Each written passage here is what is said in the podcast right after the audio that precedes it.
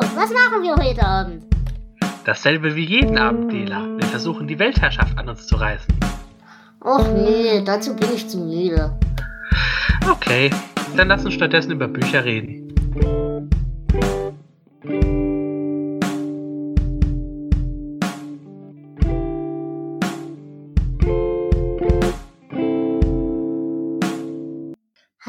Und herzlich willkommen zu einer lang ersehnten Folge Delateratur mit Flo. Hallo Flo. Hallo. Ja, wir haben jetzt schon echt lange nicht mehr gesendet, weil irgendwie alles andere dazwischen war. Wir haben ein riesiges Projekt beim Königsbube Dame Gast.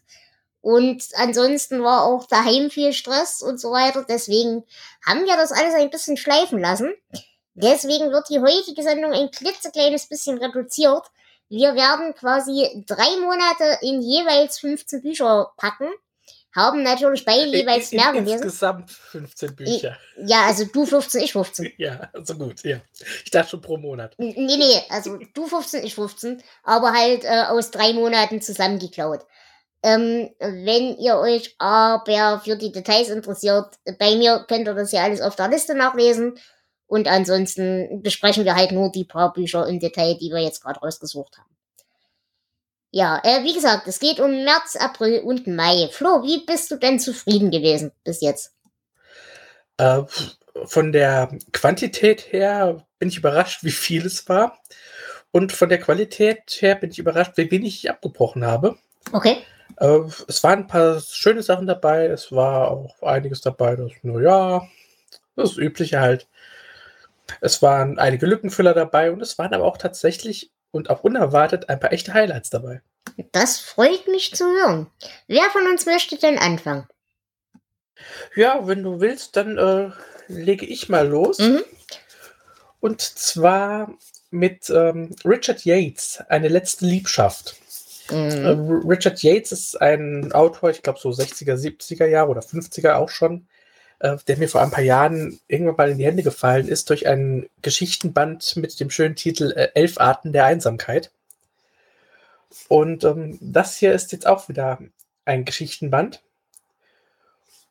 Und ich glaube, es ist auch der letzte von ihm. Ähm, denn die Geschichten ja, beziehen sich in irgendeiner Art und Weise auch immer wieder auf Abschiede. Ähm, es sind ein paar schöne Sachen dabei. Es ist halt so dieses, ähm, ja, ich möchte gar nicht sagen, äh, altmodisch, obwohl das Ganze ja schon doch ein paar Jahre auf dem Buckel hat. Aber es ist so dieses, dieses ganz klassische amerikanische ähm, Leben einer Mittelstandsfamilie oder Mittelstandsfamilien, ähm, das einem ja so durch Fernsehserien immer vorgegaukelt wird als normal und dann bricht da irgendwas ein. Und äh, ich mag den Autor einfach. Also es ist auch einer, der jetzt auf meiner Liste ist, um mal alles zu lesen, was von ihm rausgekommen ist. Und da ist, glaube ich, auch ziemlich viel in Deutsch erschienen. Mhm. Klingt auf jeden Fall gut. Und ähm, aber äh, es, es ist flauschig, also es ist nicht im Sinne von Horror, Drama. Nein, nein, nein. also ähm, Ja. es, es, ist, es ist eher Drama.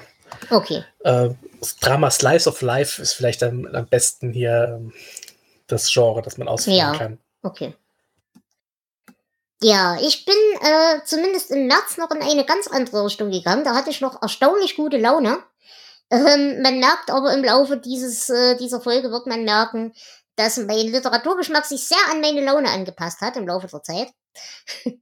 aber meine Zeit hat begonnen mit Ein Hut voller Sterne von Terry Pratchett. Ich habe also endlich mit den Hexen weitergemacht. Und ich muss sagen, es hat halt echt lang gedauert. Aber langsam werde ich mit Tiffany wirklich warm. Es ist ein wirklich schönes Buch, es ist sehr liebevoll, es hat sehr, sehr hübsche Ideen und ich mag's halt einfach. Ich, ich, ich mag Tiffany mittlerweile, äh, ich mag äh, Oma Wetterwachs sowieso. Hat mir gefallen. Es ist schön, es gibt nicht wirklich viel dazu zu sagen, aber es war schön. Ach ja, ich habe auch tatsächlich ähm, mit schöne Scheine mal die Scheibenwelt weitergemacht. Ähm, aber ich bin auch in ganz andere äh, Gefilde abgeglitten. Und zwar in die Tarot-Trilogie von Piers Anthony. Oh ja, erzähl mir mehr, ich habe die nämlich auch auf meiner Liste. Ah ja, ähm, ja. Also die drei Bücher habe ich nicht die richtige, ich glaube die Visionen von Tarot, der Gott von Tarot und die Hölle von Tarot. Das mhm. war wahrscheinlich nicht die richtige Reihenfolge. Ähm, auf jeden Fall sehr interessant. Also der Planet Tarot und der heißt nicht zufällig so wie die Karten. ähm, das ist also auch sehr verwoben in diese Geschichte. Ähm, da hat sich eine äh, Religion etabliert. Und die hat eine Besonderheit, denn die Existenz ihres Gottes lässt sich beweisen. Und es ist ein, ein junger Mann von der Erde, der halt dorthin geschickt wird und herausfinden soll, was los ist. Und äh, ja, es ist sehr interessant. Er wird ähm, zu einem Mönch und ja, die, die Realität und die Fantasie verschmelzen halt immer mehr. Und es, ah, es ist schwer zu beschreiben, ohne zu viel zu verraten. Mhm. Ähm, es lohnt sich. Also es ist mhm. tatsächlich ein, ein, Klassiker der Science Fiction. Äh, auch hier schon viele Jahre auf dem Buckel. Ähm, und man merkt dem Ganzen auch an, dass es eigentlich so als ein fetter Roman geplant war. Wobei sich die Bücher auch ja, schön in diesen Abschnitten lesen lassen. Ähm, es ist jeweils auch in jedem Buch hinten noch ein Anhang, äh, der so ein bisschen die Tarotkarten und so weiter erklärt. Ja, okay, das und ist auch, cool. Mhm. Und, und, auch Hintergründe zu dieser Welt. Äh, aber coole Sache. Äh, Piers Anthony ist, ist ein Science-Fiction-Autor, den ich schon, ich habe auch schon Sachen von ihm gelesen, aber das ist so einer, der immer so ein bisschen unter meinem Radar läuft. Ähm, ich glaube, ich gucke mal, was ich da noch so finden kann. Mhm. Klingt auf jeden Fall spannend. Wie gesagt, ich habe das auch auf der Liste. Ich habe mich bloß bis jetzt noch nicht rangetraut, deswegen ist ganz gut, dass du schon mal sagst, es, es taugt was.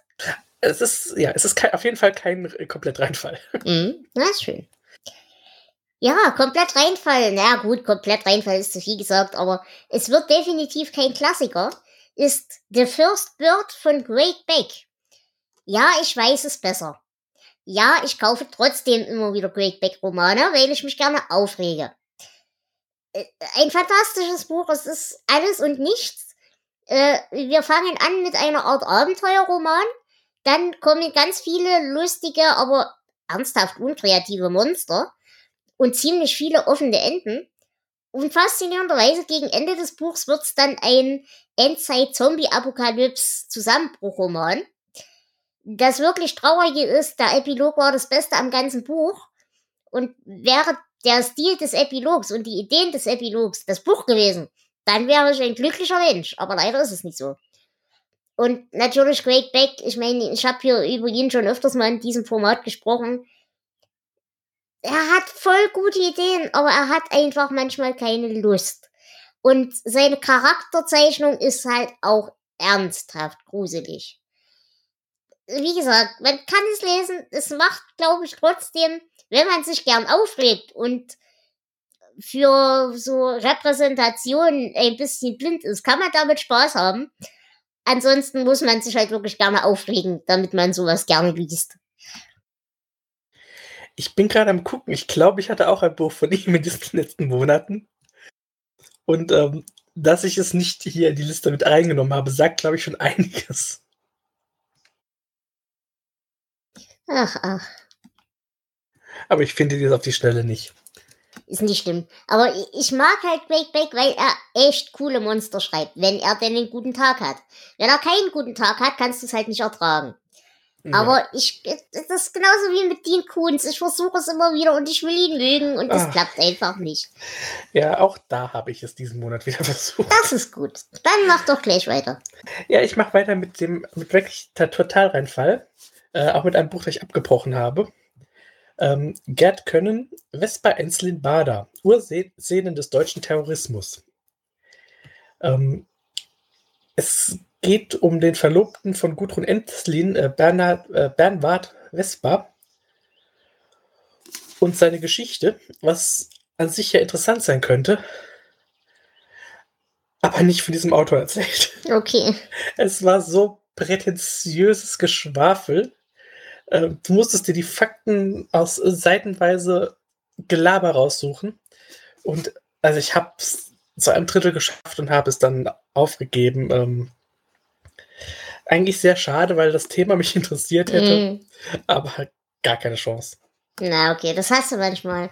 Habe ich jetzt ja. auch gehabt. Ich hatte auch wieder irgend so ein Evolutionsbuch und eins über Haie. Beide eigentlich voll interessant, aber einfach nicht zu ertragen. Es ist, es ist schade, aber es ist manchmal so. Ja, leider. Ja gut, dann mache ich mal weiter mit ordentlicher Wissenschaftskommunikation. Ich habe nämlich einen Carl Zimmer gelesen. A Planet of Viruses. Ähm, und ich muss sagen, ich schätze Zimmer ja sehr, sehr, sehr für seine Art, Dinge zu erklären. Weil er das halt einerseits wirklich relativ idiotensicher macht, andererseits dir aber nicht das Gefühl gibt, ein Idiot zu sein. Ähm, und ja, in diesem Buch halt genauso. Ich meine, wir sind immer noch in äh, Zeiten von Corona. Und auch darauf bezieht er sich in diesem Buch, aber nicht hauptsächlich. Es ist halt ein, ein Überblick über Viren, über ihre Auswirkungen, auch über ihre evolutionären Auswirkungen, was ich auch einen sehr interessanten Teilaspekt fand, ähm, über ihre Erforschung, über ihre Nutzung, zum Beispiel in der Medizin, dass wir eben äh, Viren nutzen, um andere Krankheiten, Probleme eben zu behandeln. Aber eben auch über ihre Bekämpfung. Also er erzählt auch so ein bisschen über die Geschichte von Impfungen und so weiter und so fort. Aber auch über die Entdeckungen, zum Beispiel, dass es eben äh, HPV gibt, was äh, Krebs auslösen kann und so weiter, was ja bis dahin überhaupt nicht zur Debatte stand, dass wir uns sowas auslösen können. Also das hat wirklich ernsthaft viel Spaß gemacht, das ist ziemlich cool gelesen und es ist halt wirklich für einen Laien auch verständlich. Hat mir Spaß gemacht. Mhm, klingt interessant. Wobei ich echt momentan genug von Büchern habe. ähm, ich habe ein Buch von Hunter S. Thompson gelesen. Mhm. Hey Roop, Blutsport, die Bush-Doktrin und die Abwärtsspirale der Dummheit. Zeitgeschichte aus der Sportredaktion. Okay, ich glaube, ich möchte es lesen. Es äh, ist eine Sammlung seiner, ähm, seiner, na, wie heißt das Wort, das ich jetzt gerade suche? Essays? Ja, Essay, ähm, seiner, wie heißt das in der Zeitung? Verdammt nochmal, ich komme nicht drauf.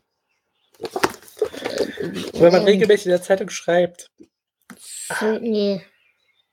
Sag mal, ich komme. Oh, ja, ja, ich weiß aber, was du meinst. Also er hat für eine Zeitung geschrieben über Sport und hat dabei natürlich äh, sehr viel Politik reingebracht. Es war so um das Jahr 2000 rum. Ähm, sehr viel gegen Bush. Und äh, besonders interessant sind gerade die Sachen, die so äh, um 9-11 entstanden sind. Weil dann merkt man ihm richtig an, dass er komplett auch am Rad dreht. Mhm. äh, ja, also es ist, ich meine, Hunter S. Thompson lohnt sich, glaube ich, immer. Der Mann war schon ein ganz spezieller Schriftsteller. Ich wollte gerade sagen, und ich kenne ihn auch tatsächlich nur in dieser Art der Karriere.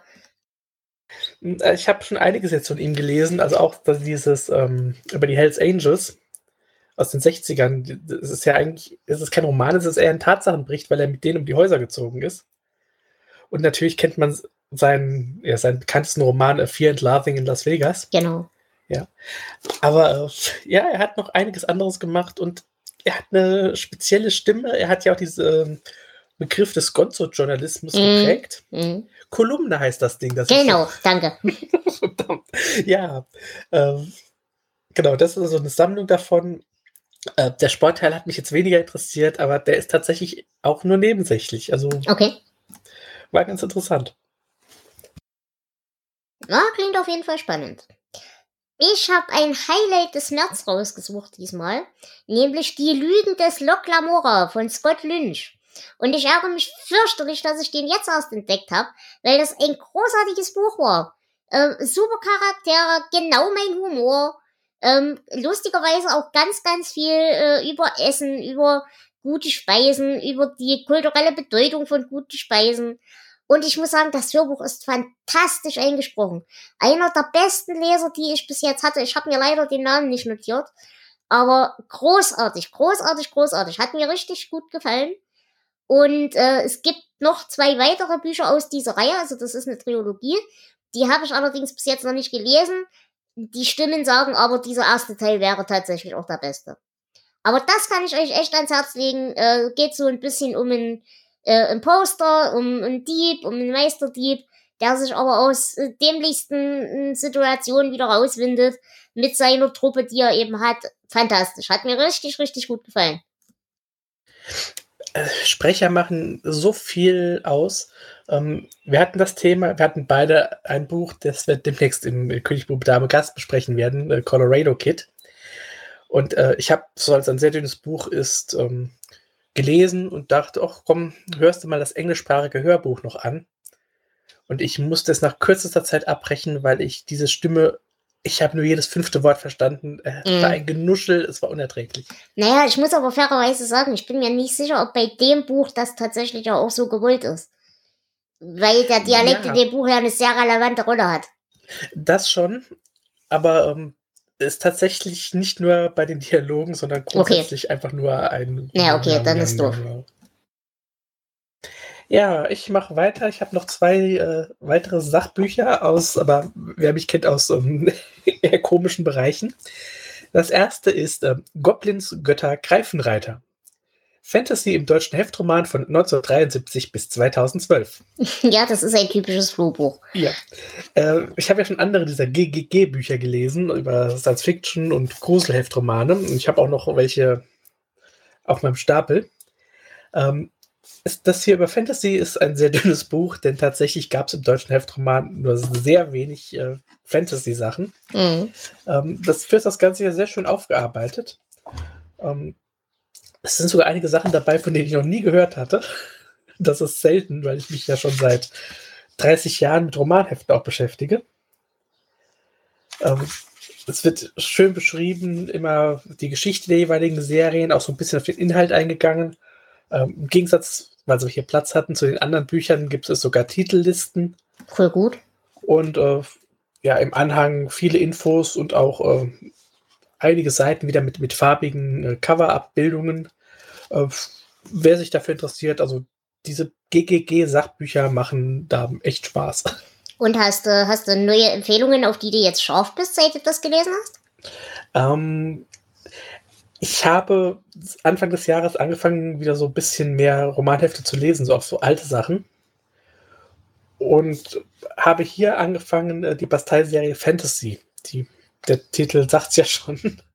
ähm, hier das eine oder andere nochmal zu suchen. Das kann man auch ganz gut machen, weil das eine ähm, Anthologie war. Also da ist jeder Roman eine eigenständige Geschichte. Auch wenn es Mini-Zyklen gibt, aber ähm, das ist jetzt nicht so. Äh, das ist ganz interessant. Ja, und ansonsten, es gibt eigentlich zwei große deutsche Fantasy-Serien. Ähm, das eine war Dragon, Söhne von Atlantis und das andere war äh, Mythor. Ähm, die gibt es teilweise, ich glaube, die gibt es mittlerweile auch als E-Books, weil sehr viel so äh, Romanhefte mittlerweile auch als E-Books erscheinen. Mhm. Und ähm, auch in gesammelter Form in, in Büchern. Äh, die sind auch ganz lustig. Also kann man mal reingucken, wenn man sowas Schnelles für zwischendurch mag. Naja, das ist halt bei mir momentan wirklich der Witz. Ich halte mich von Fantasy eigentlich immer sehr weit fern. Mm, ich eigentlich auch. Weil es halt echt selten neue, coole, kreative Ansätze gibt. Das ist ja oft dieselbe Wichse immer wieder wiederholt. Ich habe aber in den letzten drei Monaten tatsächlich relativ viel Fantasy gelesen. Und ich muss sagen, ein bisschen Spaß habe ich jetzt mittlerweile dran gefunden.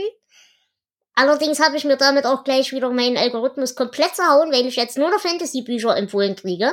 Und die sind wieder die übliche Wichse, die wir immer haben. Das ärgert mich ein bisschen. Ja. Ja, Aber naja. Schade, ja. Nee, also ich bin da auch zu großen Teilen äh, so in den Klassikern verhaftet, also Scheibenwelt. Mhm. Oder ich habe ja auch irgendwann mal diese ganzen äh, Conan-Bücher durchgeackert. Aber also ganz so mein Genre ist es auch nicht. Mhm. Mein Genre dagegen äh, ist ja diese ganze Noir-Geschichten-Sache. Und äh, da kannst du vielleicht mit deiner Expertise gleich helfen. Das Black Mask Magazine, sagt dir das was? Äh, ja, das ist eins dieser ähm, 30er, 40er Jahre Magazine, oder? Äh, ich nehme es an, also ich weiß nicht genau, von wann es ist. Mhm.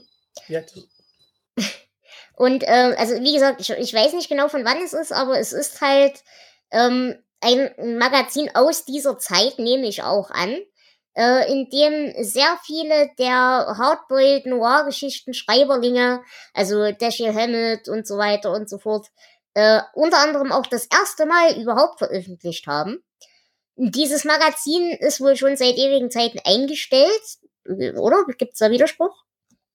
Ähm, ich wüsste nicht, dass es da mal irgendwas Neues gab, also hm. muss schon lange her sein. Okay, auf jeden Fall ähm, haben die jetzt äh, eine Anthologie gestartet mit mehreren Teilen, die Black Mask Stories, herausgegeben von Otto Penzler. Und ich muss sagen, das ist eine ziemlich coole Sammlung. Ähm, du hast in jedem Teil mehrere solche Noir Hardboiled Geschichten drin, inklusive einer kurzen Einordnung zu den Autoren und auch immer dazu parallel eine kurze Einordnung aus der Geschichte dieses Magazins eben. Und ich muss sagen, das hat mir sehr, sehr gut gefallen. Ähm, ich weiß nicht, wie gut man in Papierform da rankommt, aber ich habe es jetzt als Audiobuch gehört und ich muss sagen, es, es war schön. Ich bin, wie gesagt, bei Romanen und Audiobüchern immer ein bisschen schwierig, aber das ging tatsächlich ziemlich gut. Also ist auch der Leser, es sind auch für jede Geschichte andere Leser äh, quasi äh, genommen worden und das war wirklich, wirklich cool. Also wenn ihr auf diese, auf diese Detektivgeschichten der 30er, 40er Jahre steht, dann habt ihr da echt viel Spaß dran, glaube ich. Und wie gesagt, es gibt halt mehrere Teile davon. Ja, und das ist auch was, was ich mag. Also das sollte ich mir vielleicht mal angucken. Ich bin ja auch ein Fan dieser klassischen Hardboiled mhm. Noir-Geschichten. Gut, wenn ich mich nicht verzählt habe, bin ich mit dem März durch. Dann kannst du weitermachen. Ja, ich bin ja auch, äh, also bei mir ist es jetzt nicht chronologisch ich das ist ja nicht schlimm. Ja, dass es äh, thematisch vielleicht ein bisschen passt. Und ähm, ja, ich, bei mir ist es kein Hardboiled, bei mir ist es Science Fiction. Und zwar äh, Fortschritt und Fiasko. Die ersten 100 Jahre der deutschen Science Fiction äh, von Hans Frei. Das hm. ist ein, eine mehrbändige ja, Reihe, die die Geschichte der deutschen Science Fiction ähm, erzählt. Und dieser erste Band hier ist vom Vormärz bis zum Ende des Kaiserreichs, 1810 bis 1918. Okay, also, das ist spannend. Ja, wirklich äh, komplett die, die Grundzüge. Ähm, er geht natürlich auch darauf ein, dass es ähm, ja, aus, aus, aus den USA, aus Großbritannien, aus Frankreich viele Einflüsse gab. Also natürlich auch Jules Verne und so weiter. Aber er bezieht sich wirklich auf die deutsche Science-Fiction-Literatur ähm, bis zum Ende des Ersten Weltkriegs. Da würde mir jetzt tatsächlich auch spontan nicht ein einziger Name einfallen, wenn ich ehrlich bin. Äh, sehr wenig tatsächlich, was ich, also die ich kannte. Ähm, was es noch interessanter macht, also erzähl, er erzählt so die, die wichtigsten Bücher, die wichtigsten Autoren mhm. und ist da auch, ich glaube, dass er ziemlich, ähm, ziemlich weit das ganze Feld auch ähm, aberntet denn es gab halt auch nicht so viel. Äh, interessant finde ich, wie es so ab 1900 bis zum Ersten Weltkrieg ähm, ja den Bereich der rechten Science Fiction mhm. wieder so richtig aufkommt. Ähm, und gleichzeitig dann aber auch natürlich genau die Gegenseite. Ähm, echt interessant. Und es sind so einige Geschichten ähm, wie Der Tunnel von Bernhard Kellermann. Das sagt mir was. Ja, mir auch. Und das sind so Sachen, die würde ich gerne mal. Das ist scheinbar auch ein Autor, der dann äh, später in der DDR populär war, mm, bekannt mm. war. Ähm, also ich habe mir ein paar Sachen rausgeschrieben, die ich mir gerne mal angucken würde. Und ähm, ja, es gibt, ich weiß gar nicht, zwei oder drei weitere Bände sind schon erschienen aus dieser Reihe. Äh, einen habe ich schon hier ähm, ist echt interessant, sich mal so die, die Hintergründe da anzugucken. Ja, das klingt auf jeden Fall sehr spannend. Gut, ich mache jetzt im April weiter. Ich habe die Lichtsaga von Brent Weeks parallel gelesen, gehört immer mal durcheinander. Ähm, das ist auch einer der Pro eins der Probleme, das ich damit habe. Aber rein inhaltlich muss ich sagen, eine fantastische Buchreihe. Ähm, es sind, glaube ich, da kommen wir wieder ins Problem. Ähm, ich glaube, acht Bücher. Das ist aber sehr unterteilt, weil die, ähm, die, die geschriebenen Bücher sind quasi zusammengefasst und die Hörbücher sind in einzelne Bücher eingeteilt. Und ich habe auch festgestellt, dass zwischen den englischen gelesenen Büchern und den deutschen Hörbüchern äh, Inhaltsverschiebungen aufgetaucht sind. Das heißt, äh, dass man ab und zu ein Kapitel verschoben hat. Also inhaltliches ist alles da in beiden Büchern, aber die Reihung ist manchmal ein bisschen eigenartig. Hat mich sehr gewundert, dass das geht, aber scheinbar geht das. Aber inhaltlich fantastisch. Ein richtig großartiges Magiesystem. Ähm, wir haben Menschen, die Licht äh, brechen können mit ihren Augen auf ganz bestimmte Weise. Und äh, diese Farben, die sie da äh, explizit rausziehen, die können dann in Magie, in Materie verwandelt werden. Also das Magiesystem ist total geil, das hat mir wirklich Spaß gemacht. Zumal das wirklich mal was ist, was man so noch nie gelesen hat. Und ich muss sagen, die Charaktere finde ich auch ziemlich cool. Sie sind auch, auch wenn sie teilweise ein bisschen nervig sind, so gut geschrieben, dass man wirklich beim Lesen Schmerzen hat. Wenn eben der eine Charakter wieder irgendeine peinliche Situation hat, weil er halt ein pubertierender, pubertierender Junge ist oder äh, irgendjemand stirbt oder ist unglücklich verliebt. Also das hat wirklich gut funktioniert, dass man da tatsächlich ein gewisses Maß an Mitgefühl hat. Und was ich sehr cool fand, er schreibt fantastische Frauencharaktere. Daran habe ich auch sehr viel Spaß gehabt. Also das auf jeden Fall, diese Lichtsager ist eine große Empfehlung meinerseits.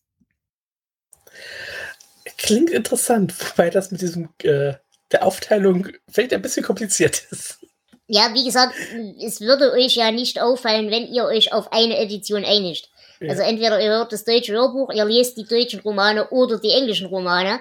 Ich habe alle drei in irgendeiner Form benutzt, gleichzeitig. Und das war dann vielleicht noch ein bisschen viel. mhm, klingt so. Äh, ich mache weiter mit einem äh, Kinderbuch von Neil Gaiman, was erklärt, warum okay. es ein Kinderbuch ist. Mhm. Ja. Äh, Neil Gaiman, Bilder von Dave McKean und ich weiß auch nicht, wie, wie kindgeeignet das wirklich ist. Äh, die Wölfe in den Wänden. Äh, mhm. Großformatig mit ganzseitigen Bildern und ein bisschen Text, wie man das so kennt. Ähm, es geht um ein Mädchen, das ihre Eltern warnt, die Geräusche in den Wänden, wir haben Wölfe in den Wänden. Und alle sagen, ja, das kann nicht sein.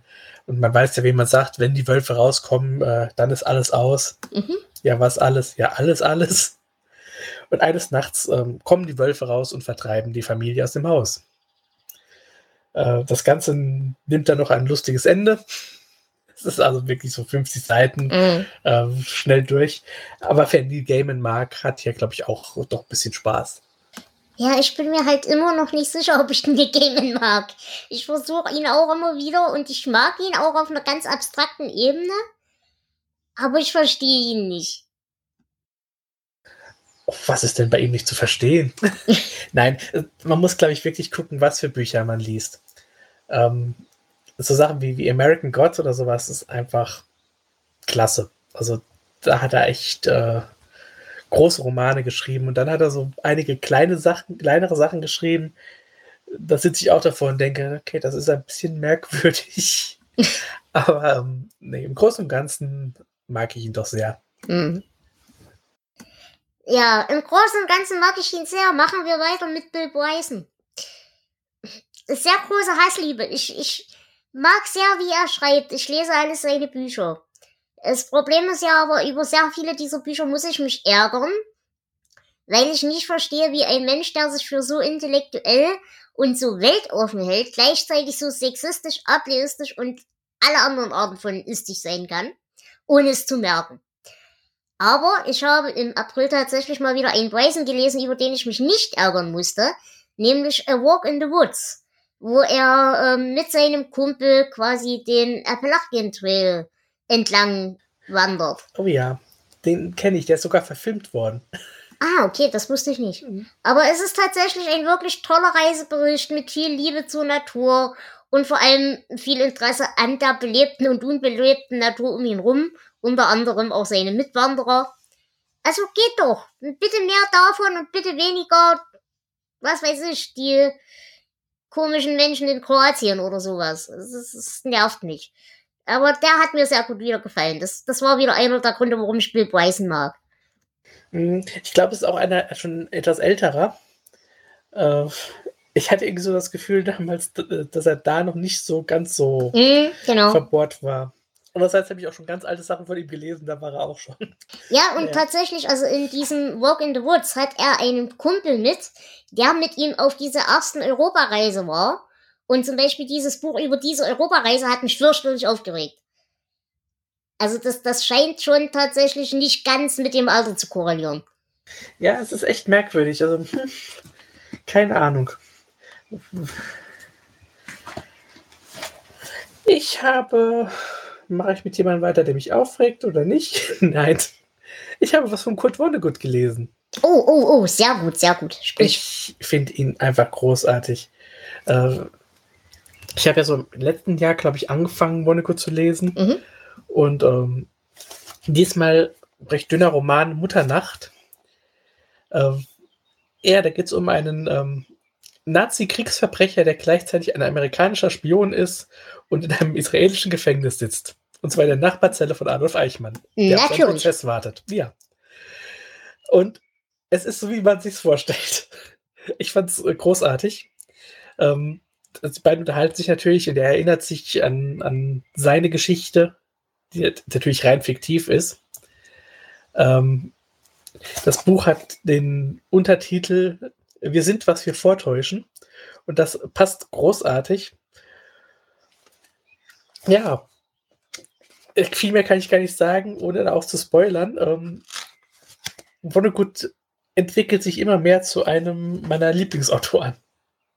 Kann ich sehr gut nachvollziehen. Ähm, hast du zufällig, äh, es gibt eine, eine, Biografie von ihm, beziehungsweise eine Aut Autobiografie, wenn ich es nicht komplett falsch im Kopf habe? Hast du die schon mal in der Hand gehabt? Ich habe einige Sachen drüben liegen auf meinem ungelesenen Stapel. Es kann sogar sein, dass ich die da liegen habe. Weil die, die fand ich auch sehr spannend. Also ich habe mich halt mit der Biografie von Vonnegut im, im Literaturstudium ein bisschen beschäftigt, weil er ja auch so mit der ganzen Dresden-Geschichte mehr oder weniger sehr viel zu tun hat. Und das ist auch sehr spannend. Also die kann ich dir auch ans Herz legen. Schicke ich dir mhm. demnächst mal eine, einen Namen. Ja, das ist ja auch ähm, sein bekanntester Roman Schlachthaus 5 äh, bezieht sich ja genau auf diese genau. Geschichte, ja. Gut, dann mache ich weiter mit Evolution. A Very Short History of Life on Earth von Henry G. Ähm, ist, glaube ich, relativ bekannt, das Buch. Ich weiß es nicht genau. Aber es war ziemlich cool. Vor allem ähm, inhaltlich ein richtig guter Spaziergang durch die Evolution. Und so winzig kleine Gags. So wie die Entwicklung von Arschlöchern der Evolution eine Richtung gab, weil wir plötzlich ein vorne und ein hinten hatten. Und okay. so diese, diese winzig kleinen Nadelstiche, die er setzt, die haben mir sehr gut gefallen. Ich muss allerdings sagen, der Humor ist sehr subtil, aber er ist da. Ähm, das einzige Problem im Audiobuch, also im Hörbuch, hast du so merkwürdige Audioeffekte.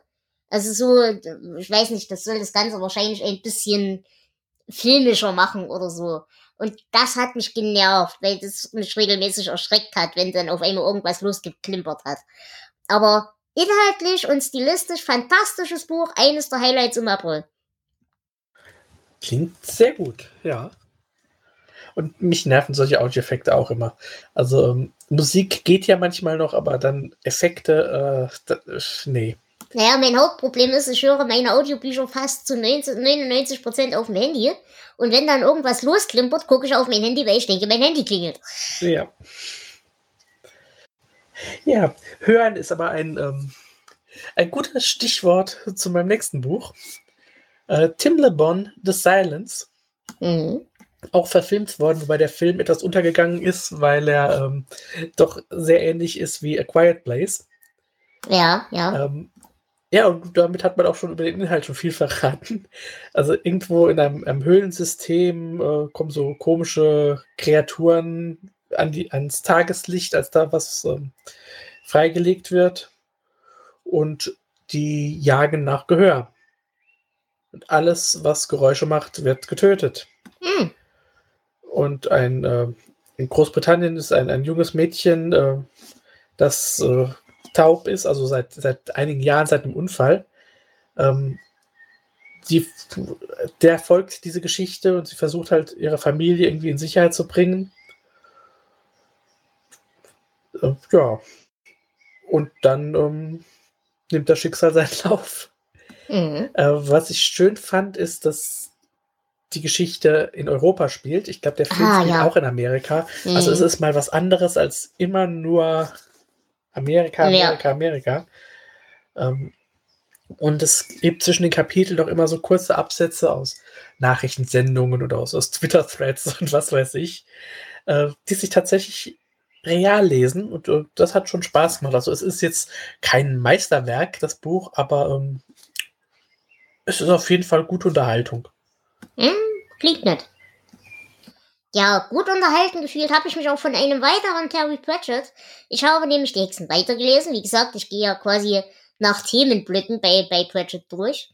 Und ich habe den Winterschmied gelesen. Und ich muss sagen, große, große Liebe, weil Oma Wetterwachs hat ein Kätzchen. Und, und das taucht Gribo wieder auf. Und Nanny Ork. Und ich liebe Nanny Ork. Ich bin ja immer noch der Meinung, wenn ich irgendein Charakter aus äh, den, den Scheibenweltromanen bin, äh, dann bin ich Nanny Ork. Also die ist mir total sympathisch. Das hat mir voll gut gefallen. Ich muss allerdings sagen, das Ende fand ich ein bisschen komisch. Das habe ich aber gelegentlich bei Terry Pratchett, aber es war zumindest von den Hexenromanen bis jetzt mein Liebling. Ich glaube, den habe ich auch noch nicht gelesen. Mir fehlen wirklich nur noch so höchstens fünf Stück. Mhm. Ich habe sie auch alle da liegen.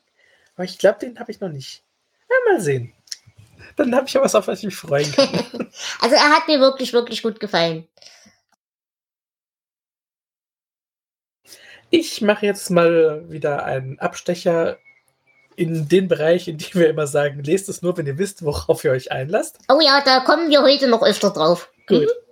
Äh, ich habe da tatsächlich diesmal nicht so viel, aber ähm, ich habe wieder ein Edward Lee gelesen. Ah, oh, okay. Äh, zusammen mit Ryan Harding hat er Header 3 geschrieben. Ähm, ich glaube, ich habe über Header gesprochen und über mhm. Header 2 auch. Genau. Also es geht um eine Sexualpraktik, zu der man einen, äh, eine Bohrmaschine mit einem Aufsatz so für äh, Steckdosen und sowas braucht. ja, und das ist halt echt so wieder eine klassische Geschichte. Es kommen so drei reiche Schnösel aus Manhattan äh, in dieses Hinterwäldlerkaff. Und ähm, ja, sind nicht, es sind nicht besonders nett und müssen dafür blutig bezahlen. Äh, Edward Lee schreibt sehr lustig. Also, wenn man ja. Scheiß als lustig bezeichnet. Ich mag es. Ähm, ja, also, wenn ihr wisst, worauf ihr euch einlasst, wenn ihr mit so einem Scheiß umgehen könnt, Edward Lee ist echt eine Empfehlung wert. Aber äh, wenn ihr nicht wisst, wovon ich rede, lasst die Finger Ja, davon. wirklich, wirklich. Wir sprechen das nicht leichtfertig aus, aber wirklich. Ähm, eine Frage habe ich aber. Ich habe ja mit Edward Lee so auch so eine Hassliebe, weil es mir oft zu lächerlich ist. Ist das hier auch wieder ein Problem oder ist er selbst ironisch genug, dass man es ertragen kann? Ah, ich glaube schon, dass es äh, sehr selbstironisch alles okay. ist. Ähm, vielleicht bilde ich es mir auch nur ein, aber ich meine, das kann doch kein Mensch ernst machen. Ja, wie gesagt, wir kommen zu dem Thema dann gleich. Ja. Aber ja, also Edward Lee ist Geschmackssache und man muss wirklich wissen, was man tut. Bleiben wir gleich bei dem Themenkomplex. Ihr solltet wissen, was ihr da liest. Und da muss ich jetzt für mein nächstes Buch auch gleich eine harte Triggerwarnung geben. Und ich spreche die wirklich nicht le leichtfertig aus. Äh, ich habe einen neuen John Glad gelesen, Quies in the Desert. Äh, John Glad ist euch sicherlich ein Begriff, weil ich den schon ein paar Mal hier erwähnt habe. Ähm, ist halt so Real Crime Podcast als Buch. Äh, in dem Fall als Hörbuch. Und normalerweise mag ich ihn. Normalerweise mag ich auch, wie er mh, hm, seine Themen so behandelt. Aber dieses hier ist halt einfach krass voyeuristisch, krass sensationistisch, sensation wie heißt das Wort? Sensationalistisch und meiner Meinung nach auch ernsthaft respektlos gegenüber der Opfer. Es geht um einen äh, Sexualstraftäter, der äh, diverse junge Frauen entführt hat. Es ist auch so ein bisschen Verdacht von Inzest mit dabei und so weiter. Aber wir reden hier nicht von Sexualdelikten, ich sag mal in Anführungsstrichen der klassischen Art, sondern schon ernsthaft sadistisch und ernsthaft hart. Ähm, also, wie gesagt, ich habe auch kein Problem damit mit solchen Extremhorror-Sachen. In dem Hintergrund, dass das Realität ist, tut's mir noch viel mehr weh zu lesen. Ähm, interessant fand ich tatsächlich, dass wir hier aber auch wieder das Problem haben, dass es natürlich in vollster Schönheit zeigt, welche Probleme die Justiz so bei der Verfolgung von Sozialdelikten hat, äh, Sexualdelikten hat. Hier zwar in den USA, aber wir wissen alle, dass es hier nicht sonderlich viel besser aussieht. Von daher in sehr vielen Hinsichten sehr schmerzhaft zu lesen. Aber äh, nichtsdestotrotz, all der Schwachpunkte, die ich gerade erwähnt habe, ähm, es ist ein gutes Buch und es ist interessant, aber ich würde wirklich, wirklich weit die Pfoten davon lassen, wenn ihr mit dem Thema in irgendeiner Form Schmerzpunkte habt, sagen wir so. Ja, ich bin tatsächlich mit True Crime sehr vorsichtig immer. Mhm. Also ich kann mit jedem fiktionalen Scheiß, es kann so krank sein, wie es will, damit kann ich umgehen. Richtig. Aber True Crime ist ähm, immer was, wo ich nur ganz gezielt mir zu Gemüte führe. Mhm. Das ist für Bücher genauso wie für Podcasts, die ja auch aus irgendeinem Grund sehr boomen. Und ja. Naja, er schreibt halt sehr oft so Bücher über zum Beispiel irgendwelche Sekten, wo eben irgendwelche äh, Delikte passiert sind, ob das Mord ist oder irgendwas. Das kann ich sehr gut vertragen, weil das ja. von meiner Realität halt so weit weg ist, dass das mir nicht, nicht Angst macht. Drücken wir so aus. Ähm, aber das war tatsächlich, das, das hat einen Schmerzpunkt getroffen, von dem ich nicht wusste, dass er bei mir doch so leicht zu triggern ist. Mhm. Ja, deswegen muss man mit sowas echt vorsichtig sein. Ja.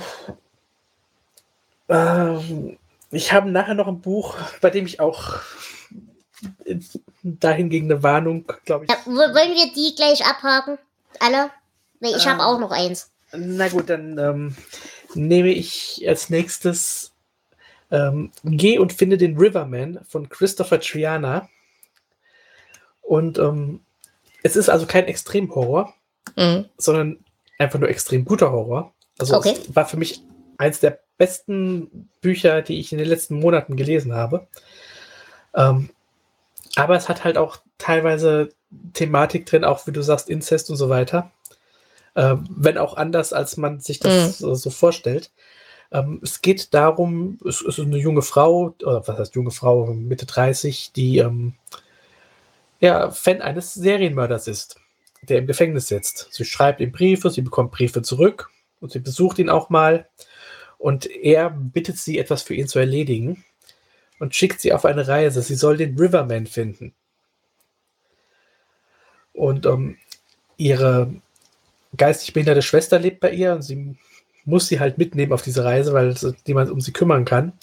Und man erfährt dann immer mehr über die Geschichte dieser Frau und auch der Schwester und auch des mittlerweile verstorbenen Bruders, während sie ähm, mehr, in, mehr in die Wildnis kommen und ähm, ja, diesen Riverman suchen, was immer das auch ist.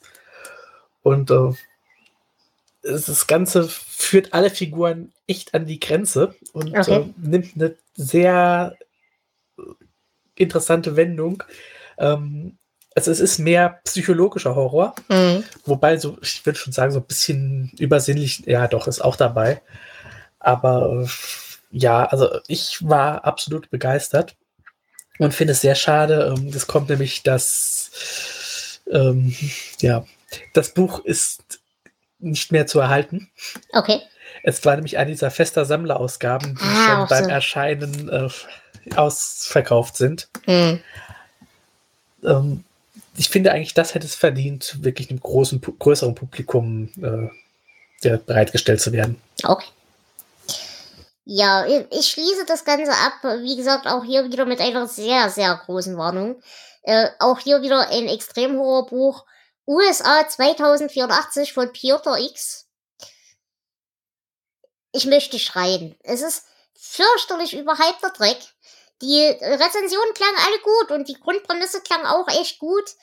Ähm, wir sind in den USA, Klimakrise, in Süd, südlicheren Ländern verrecken die Leute wie die Fliegen und wir versuchen eine Lösung zu finden und wir gehen irgendwann zu Kannibalismus über. In den USA ist die Lage tatsächlich noch nicht so kriminell, zumindest was den Hunger und so weiter angeht, aber aus Solidarität und um Versorgungskriege zu vermeiden, fangen wir auch dort an, äh, mit Kannibalismus die Ernährungsprobleme zu lösen, beziehungsweise Menschenfleisch als Luxusgut zu verkaufen. Soweit, so nett. Es hätte schön sein können. Es war nicht schön. Weil wer als Extremhorror-Autor versucht, den Schockmoment über den Sex zu holen und nicht über den Horror, der hat halt grundsätzlich was nicht verstanden ja, es ist sehr gewaltvoll, ja, es ist extrem blutig, ja, wir schlachten Menschen und beschreiben das auch sehr detailliert. Ja, der Sex ist auch durchaus nicht immer konsensuell. Ähm, das gehört zu diesen Büchern und das ist Geschmackssache. Äh, wie gesagt, es ist fiktiv. Ähm, nichtsdestotrotz habe ich die ganze Zeit erstens das Gefühl gehabt, dass dieser Typ sich fürchterlich ernst nimmt und das fürchterlich, also das, das ist quasi meiner Meinung nach seine private Wix-Vorlage, wenn ihr mich fragt. Mhm. Aber mich fragt ja niemand. Hm, ich habe dann mal so geguckt nach diesem Typen und das hat meine Wahrnehmung doch sehr unterstützt. Ähm, wie dem auch sei, äh, ich, es hätte ein gutes Buch sein können und es war fürchterlicher Dreck. Ich würde euch also sehr empfehlen, davon nicht nur einen großen Punkt zu machen, wenn ihr dafür nicht gebaut seid, sondern generell einen großen Bogen zu machen, weil es hat sich einfach nicht gelohnt. Aber lasst euch von den Rezensionen da nicht täuschen. Es war wirklich das nicht wert.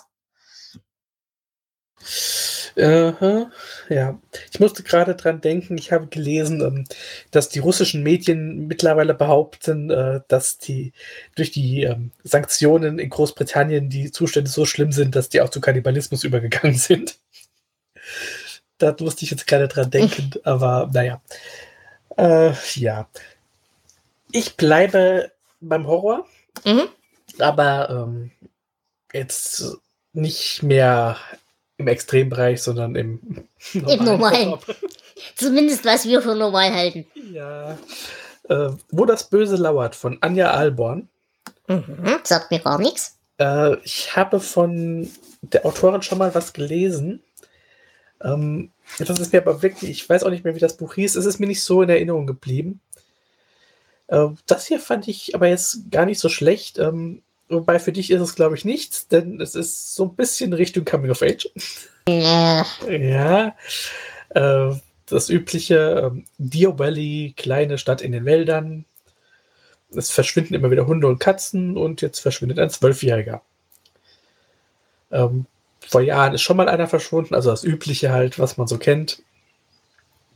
Ähm, man hat dann irgendwann die Leiche dieses Jungen damals gefunden und jetzt fürchtet man das Schlimmste, aber der Verschwundene taucht wieder auf. Und ähm, nur sein bester Freund merkt, ach, da stimmt was nicht. Das ist nicht mehr der, mhm. mit dem ich meine ganze Kindheit verbracht habe. Aber natürlich glaubt ihm keiner und äh, ja, das Ganze spitzt sich dann immer mehr zu. Ähm, wie gesagt, unterhaltsamer Roman, also es gibt noch andere Handlungsstränge, die sich dann so ähm, aufbauen. Das Buch ist in drei Teile geteilt. Das ist so der erste Teil. Dann kommt äh, der zweite Teil, der sich mehr um die, die Mutter kümmert. Und dann ähm, laufen die Handlungsstränge im dritten Teil alle zusammen. Äh, fand ich echt nicht verkehrt. Ja, das klingt auf jeden Fall nett.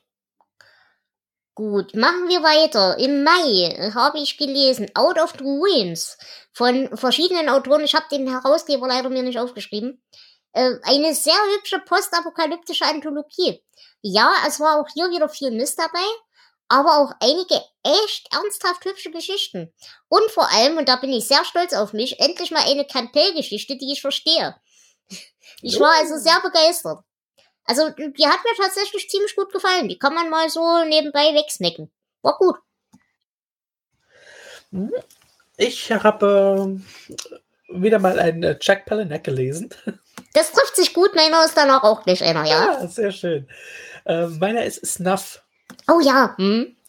Ähm, ist echt interessant. Also, ich weiß nicht, ob das das tatsächlich für einen Roman genug hergibt, weil es ist halt, um, ähm, ja, alles, alles spielt am Set eines Pornofilms. Mhm. Äh, eine alternde Pornolegende will einen Rekord brechen. Und, und sich zu Tode bumsen lassen. Genau, 600 Kerle. Ja. Das mit dem zu Tode, ähm, das, da rechnet jeder mit und alle fragen sich, ja, warum macht ihr das? Aber ähm, die einzelnen Kapitel sind unterschrieben mit den Nummern der jeweiligen Männer, die, ähm, die dieses Kapitel dann jeweils erzählen. Also es gibt einen, einen auch einen Porno-Veteran, der schon immer in diese Darstellerin verliebt war. Es gibt einen Jüngling, der mit einem Strauß Rosen, also ziemlich verrückter Rosen am Set erscheint, weil er total in sie verliebt ist und so weiter. Also es ist interessant erzählt. Es ist natürlich für einen Roman, es gibt ein paar Twists, aber ähm, ja. Aber ich es glaube. Es, es, liest sich wie eine sehr lange Kurzgeschichte, würde ich erst sagen, aber es ist lustig. Ich muss halt sagen, ich glaube, man liest Peleniuk auch nicht für den Inhalt. Ähm, nee, ich glaube, dass sehr viel, äh, ich will nicht sagen Style over Substance, weil er hat schon echt coole Ideen. Aber ja, aber es ist der, selten wirklich konsistent als, ja, als Roman. Selten bei ihm. Ja, das, ja, stimmt. Also er hat auch Sachen, wo ich doch sagen müsste, hier hat er sich dran gesetzt, Handlung ausgearbeitet und dann geschrieben. Ähm, das hier würde ich auch einfach so als runtergeschrieben ansehen. Aber so wie er schreibt, ist es einfach fucking hm. unterhaltsam. Im wahrsten Sinne des Wortes.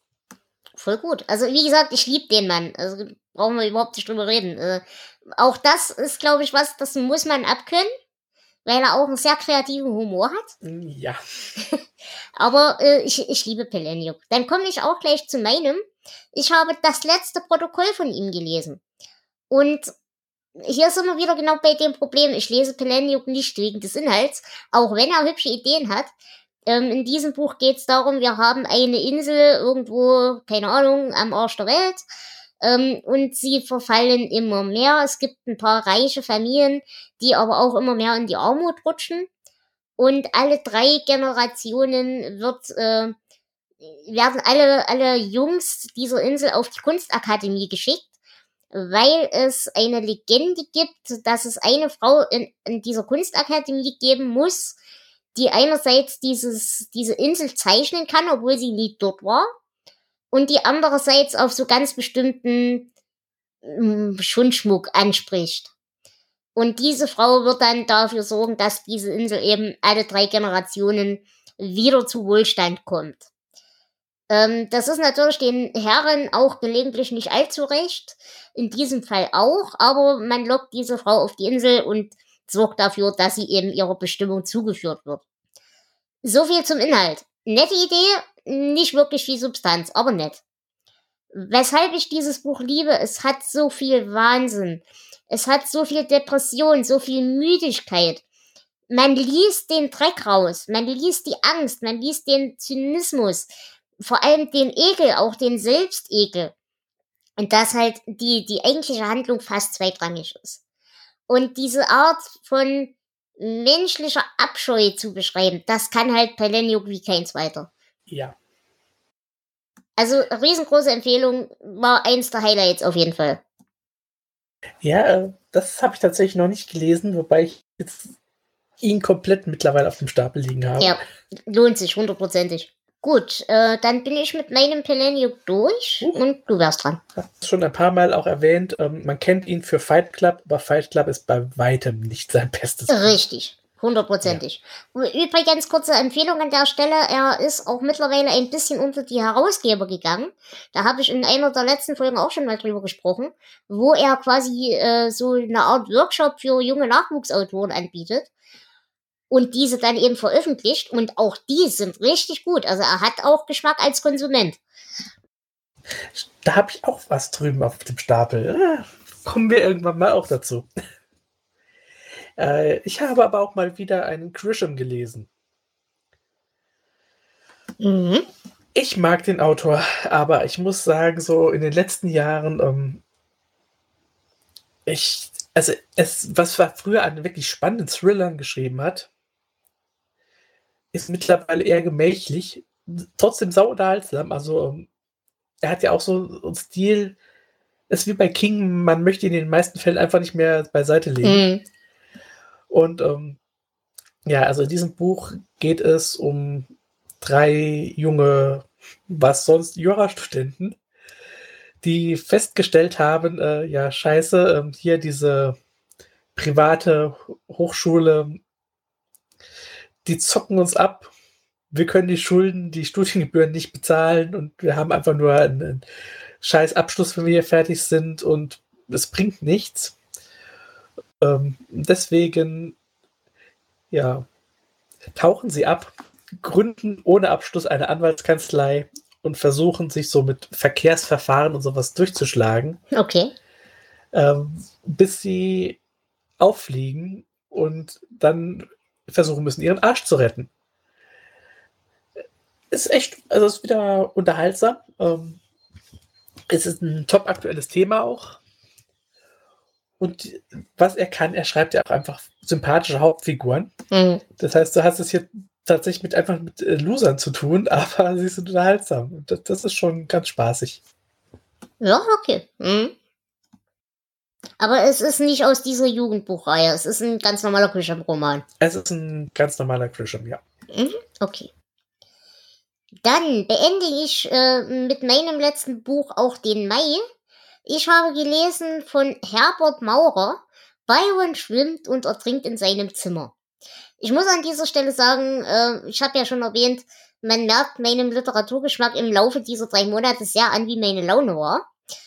Und wer mich kennt, weiß, Byron ist bei mir immer dann ein Thema, wenn ich so noch nicht ganz in die Depression rutsche und merke, dass es schon langsam eng wird.